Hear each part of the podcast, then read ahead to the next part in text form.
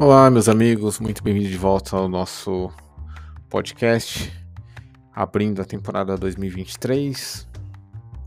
Esse é o nosso primeiro episódio. Vamos falar hoje aí da, da questão da contratação do, do técnico Cuca pelo time do Corinthians, algo que está dando muita polêmica. E, bom, depois eu vou dar uma dica de filme aí também que é, é bom a gente abrir, é um filme super legal, eu gostei bastante, é o filme Air. Uh, é isso, pessoal. Sejam bem-vindos de volta. Eu sou o Vitor e esse é o nosso podcast Sem Novidades.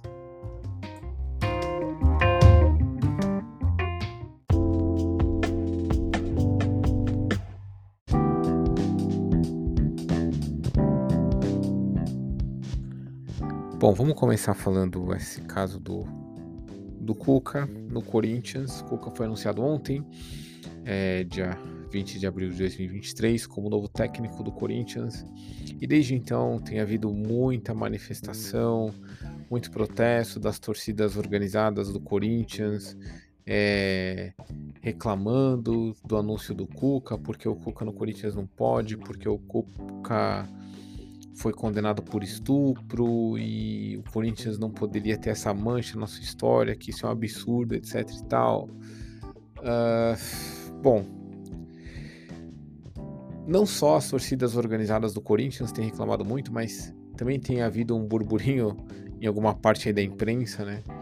Eu fui procurar algumas matérias uh, para para ler, me preparar aqui antes de fazer o, o podcast, então tem matéria no UOL lá do Milton Leite criticando o Cuca, dizendo que ele não é tão inocente assim. É, o Juca Kifuri dizendo que o Cuca não disse a verdade. A Miriam Lacombe dizendo que o Cuca não é vítima, ele é culpado. É, enfim. A imprensa esportiva eu não vou nem comentar porque são caras que têm um, um, um prazer em, em querer ficar humilhando os outros mesmo. Em toda oportunidade que eles podem, eles fazem isso. Né? O, jornalismo esportivo no Brasil é o antro da hipocrisia. É um pessoal sem ética nenhuma. Uh, agora, referente às torcidas do Corinthians aí, né? Que fazem os protestos. Uh, eu acho que caberia uma reflexão em torno dessa questão do Cuca. E a reflexão que eu proponho para vocês é a seguinte: uh, o crime ou suposto crime, e não estou falando suposto para diminuir em nada a questão da vítima, porque eu não quero entrar nos meandres aqui do caso. Eu não sou juiz, não sou promotor e não sou advogado. Né? Não tenho formação em direito e eu acho que hoje a gente vive num mundo em que é, todo mundo acha que pode falar sobre qualquer assunto, como se entendesse daquilo. Né? E eu não vou cometer esse erro. Eu acho isso daí é horrível. Então eu só gosto de falar de coisas que eu realmente entendo e entendo bem.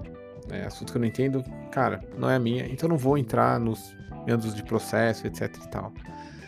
Uh, o caso foi julgado, certo? Foi em 1987.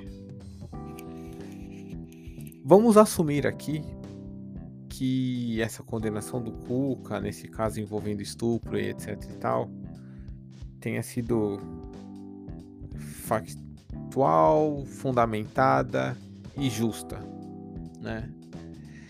A pergunta que eu faço para essas para essas torcidas do Corinthians que emitiram a nota, esses torcedores que estão revoltados com a contratação do Cuca é o seguinte: supondo que ele tenha efetivamente sido julgado de forma justa e porque cometeu um crime. É... O torcedor do Corinthians é a favor então da pena de morte? O cara que errou, o cara que cometeu um crime, ele tem que o que morrer?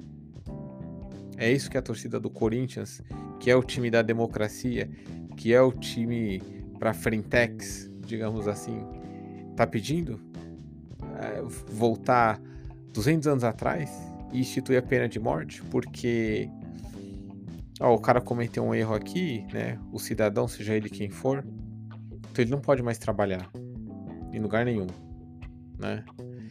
Quantos torcedores do Corinthians têm antecedentes criminais e procuraram emprego ou têm emprego, né? Será que essa máxima tem que se aplicar para todo mundo ou só para o Cuca? Será que tem uma hipocrisia nesse tipo de colocação? Não, o Cuca aqui a gente não aceita. Porque ele fez alguma coisa lá em 1987. E não foi qualquer coisa. É uma acusação muito grave. Mas assim, pessoal, é... quem somos nós para julgar qualquer pessoa, né? A vida ela é muito dinâmica. O cara pode ter cometido um erro ali, mas o tempo passou, o cara casou, né? No caso do Cuca especificamente, acho que ele tem duas ou três filhas, né? É um bom pai, pelo que eu vejo assim de longe, o Cuca não é um cara que eu acompanho tão próximo, mas assim, não acredito que ele é um cara que defenda estupro ou que ache isso bonito ou que faça isso semanalmente, né? Aconteceu um episódio em 1987 Agora, por isso, o cara não pode mais trabalhar? Ele não tem que ser aceito em lugar nenhum? A gente vai fazer isso com todo mundo ou é só com Cuca? É muito complicado esse tipo de coisa, né? Falando do caso especificamente, né, o... esse caso ocorreu porque o Grêmio fazia uma excursão pela Europa, lá em 87, e quando eles estavam em Berna, na Suíça, uh uma garota acusou de ter sido estuprada num quarto de hotel por jogadores do Grêmio, é, incluindo-se o Cuca nessa situação toda. Né? Uh, quem for no UOL tem uma uma matéria de hoje que saiu de hoje não, né? Ontem, 20 de abril, é do Bruno Carvalho, é uma matéria que tem lá um vídeo que é o que se sabe sobre o caso de estupro envolvendo Cuca na Suíça. Então esse é o título da matéria. O que se sabe sobre o caso de estupro envolvendo Cuca na Suíça. Então tem o vídeo lá, né, do anúncio do Cuca no Corinthians. E aí tem uh, os repórteres e que é o pessoal comentarista de futebol lá, então Renato Maurício Prado, tal, e tem a Marília Ruiz, que é quem fez uma matéria, uma repórter mulher, é, que é quem fez uma matéria sobre o, essa questão do caso do estupro do envolvendo o Cuca lá na Suíça, né? E ela fala algumas coisas bem interessantes e é legal ter uma mulher falando, né? É, porque ela coloca algumas coisas muito muito legais, assim, né? Do tipo, olha, eram quatro jogadores. Os outros três tiveram carreira no futebol, seguiram a carreira aqui no Brasil, normal. Ninguém pegou no pé dos caras, né? Pegam no pé do Cuca. E quando você é vencedor, é assim mesmo, né? Vão te atacar com o que der para ser atacado. O que a Marília Ruiz fala aqui no vídeo, que é bem interessante, é que ela leu o processo. Ela teve acesso ao processo e ela leu o processo. Então não é que alguém foi lá e falou para ela ou que ela viu em algum lugar, não. Ela pessoalmente leu o processo todo. Houveram três depoimentos da garota, né? Era uma garota que tinha 13 anos na época. Nos três depoimentos, por exemplo, ela não reconheceu o Cuca como estuprador em nenhum dos três depoimentos. Nenhum. É, mas muita gente, aquilo que eu falei, né, há uns minutos atrás, gosta de falar sobre aquilo que não conhece. Né? Para você falar de alguma coisa, especialmente quando você vai falar para o público, é importante que você esteja bem preparado, que você saiba bem sobre aquilo. Né? Aí eu vejo alguns hipócritas, por exemplo, o Milton Leite. Ah, por que, que o Cuca foi se defender 34 anos depois? Cara, é... eu não sei por que, que o Milton Leite acha que seria prazeroso, confortável para o Cuca ir lá e falar de uma situação que deve ser extremamente constrangedora. Será que se tivesse sido com Milton Leite, ele faria questão de ficar falando sobre isso, de ficar tocando no assunto? Quem de nós não tem coisas aí que a gente já fez, que a gente já errou, que a gente já. e que é extremamente difícil de falar para duas, três pessoas? Imagina falar no microfone, né, para milhões. Mas aí as pessoas querem isso, né? Porque tem esse prazer, né, no, no jornalismo esportivo de, de ver a humilhação do outro, né? De ver o outro lá sendo uh, rebaixado, né? Especialmente moralmente, enfim. Então eu acho muito complicado. É por isso, pessoal, especialmente nesse ponto, eu acho que a gente tem que evitar de emitir julgamento. Todo mundo tem a sua vida, todo mundo tem os seus erros e acertos, em maior ou menor medida. Agora, a ninguém cabe emitir julgamento.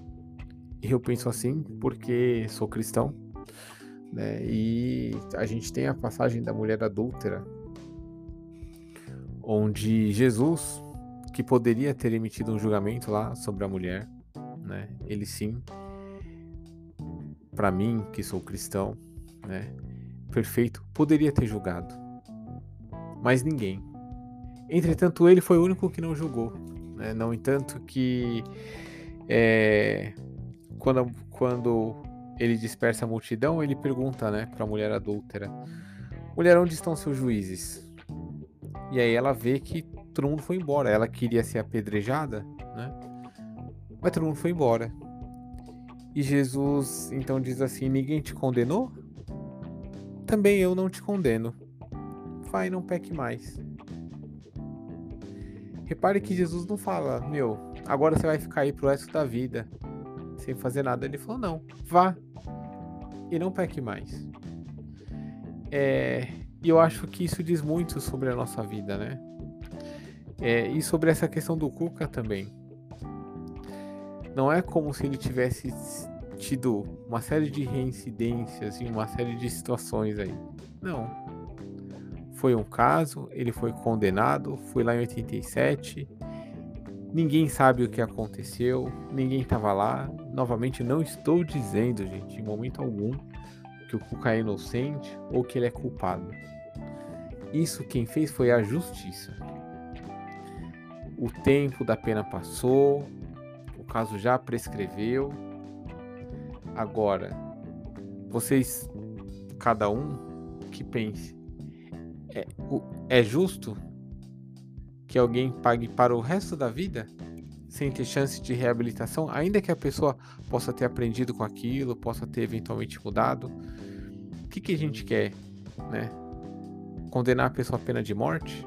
Porque se alguém que errou não pode mais fazer nada, essa pessoa só pode morrer não tem mais vida. Então, eu acho que a gente tem que deixar um pouquinho de lado a hipocrisia, né? Casagrande que tá metendo pau aí no Cuca, no presidente do Corinthians, que é um hipócrita, que isso e aquilo. O Casagrande, né, que teve os problemas dele de saúde, com drogas e tal, é, alguns anos atrás sofreu um acidente gravíssimo, né? Quando ele havia feito uso de cocaína e, e bateu o carro aí. É, ele poderia ter matado pessoas com esse carro.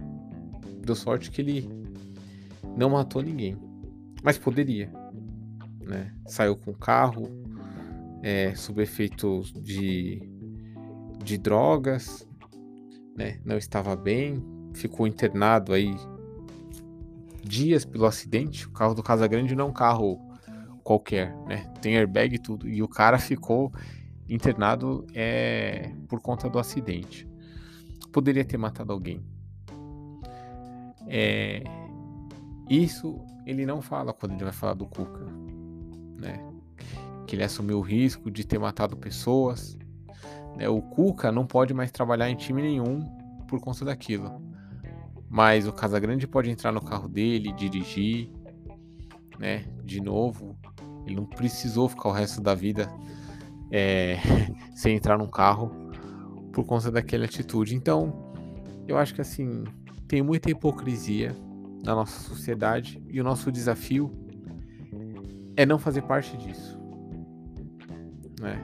Hipócritas vão haver sempre.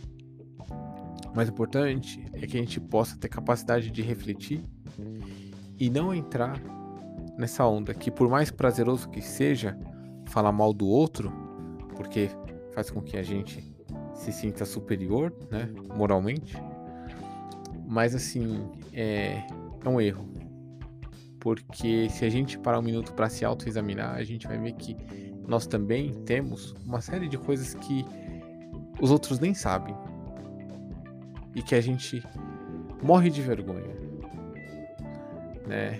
É, muitos erros que a gente teve que contar com a benevolência do próximo, com o perdão do próximo para seguir. Então, meu, é, fica aí o pensamento, né?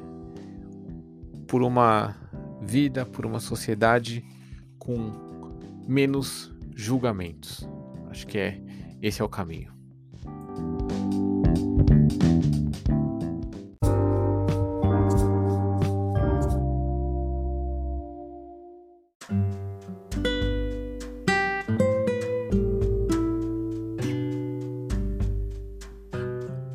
Agora vamos falar um pouquinho de cinema. Vamos falar do filme Air, a história por trás do logo. É um filme muito legal. Uh, olha, é tão legal que eu não achei ruim de ter assistido sozinho. Eu não gosto de ir ao cinema sozinho. Acho que eu tinha ido uma vez só e ainda, meu, sei lá, eu devia estar na escola, 1900 e bolinha. Não eram anos 2000. Uh, e eu cinema sozinho é uma coisa que eu nunca gostei. Mas o Air é um filme que eu saí do trabalho no dia da estreia. Fui pro cinema, comprei o ingresso e assisti.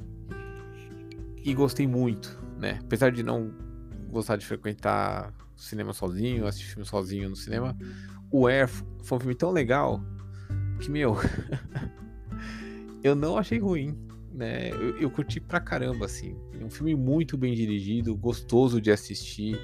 O, o, elenco do filme é sensacional, né? A gente tem Viola Davis, a gente tem Matt Damon, Ben Affleck, Chris Tucker. É, meu, só gente de primeira, assim. Né? Então o casting é muito bom. O personagem do Ben Affleck e o do Chris Tucker, meus favoritos, com certeza. Mas o Matt Damon mandou muito, muito bem também. A direção é do Ben Affleck. É, ele, ele é coadjuvante, mas ele também é o diretor do filme.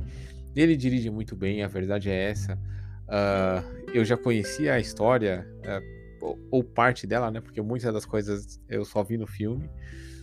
Mas uh, conhecia a história, a gente sabe, né? Que, enfim, que a parceria aconteceu. O Air Jordan é um é um fenômeno na indústria, tipo, fatura milhões, vende milhões, são tênis é, caríssimos. Mas você assistindo o filme, você fica na expectativa. Se vai rolar aquele contrato ou não vai, né? E aí você fala, pô, como é que se chegou nesse contrato? Tava tudo muito difícil, tudo muito enroscado. É, você consegue pegar um pouco da tensão que estava rolando ali na, naquela semana da assinatura do contrato e você fica na expectativa se vai ou não vai, né? Isso é muito legal, porque mesmo sabendo, não, você sabe que vai, mas o filme conseguiu gerar em mim essa expectativa, assim, essa, essa certa tensão. Então foi muito, muito bacana, muito bem feito. Eu super recomendo. É, é o tipo do filme que você assiste tranquilamente aí duas, três vezes. É muito de boa, assim. E, cara, o. o personagem do Ben Affleck, de fato, assim, foi muito legal. É o meu favorito do filme. Mas do Chris Tucker também me fez dar muitas risadas logo de cara, assim. É... A Viola Davis como a mãe do, do Jordan, sensacional. O Michael Jordan não aparece no filme, tipo, você tem uns relances assim dele. E para quem viu o documentário do, da Netflix, onde você tinha o Jordan é, mais novo, olha, as cenas assim que aparecem ele ali no filme é absolutamente perfeito. Você fala, não, é ele mesmo. Até o gestual, assim, meu, é muito legal, muito, muito legal, vale muito a pena, recomendo para quem para quem se interessar. É, pô, a questão assim dos negócios, de você ter uma sacada diferente, de você ter um ponto de vista diferente sobre as coisas, de você perceber é, quando tem algo especial acontecendo, como o personagem do Matt Damon, o Sony Vaccaro, tem a sacada do, do Michael Jordan, tipo, não, esse cara aqui é diferenciado, né? Ele vai revolucionar o esporte, enfim. Meu, é muito, muito, muito legal. E algumas pequenas curiosidades sobre a própria Nike, né? Sobre o logo, por exemplo, da Nike, que eu não vou contar aqui para vocês, mas eu sempre tive uma curiosidade do que significa aquilo. e no filme é, é falado. Claro, o filme é baseado em fatos reais. Não sei se de fato era aquilo, mas o filme tem uma explicação pro, pro logo da Nike, por que que é. Então, assim, é, meu, muito bacana, vale muito a pena. Fica aí a dica para quem quiser ir ao cinema, ainda dá tempo. Espero que vocês tenham gostado do nosso podcast de hoje. Foi um prazer estar com vocês de volta 2023. Esse foi o primeiro, mas nas próximas semanas eu estou voltando com mais uh, notícias para vocês e algumas diquinhas culturais aí. Eu sou o Vitor, esse foi o nosso podcast sem novidades. Até a próxima.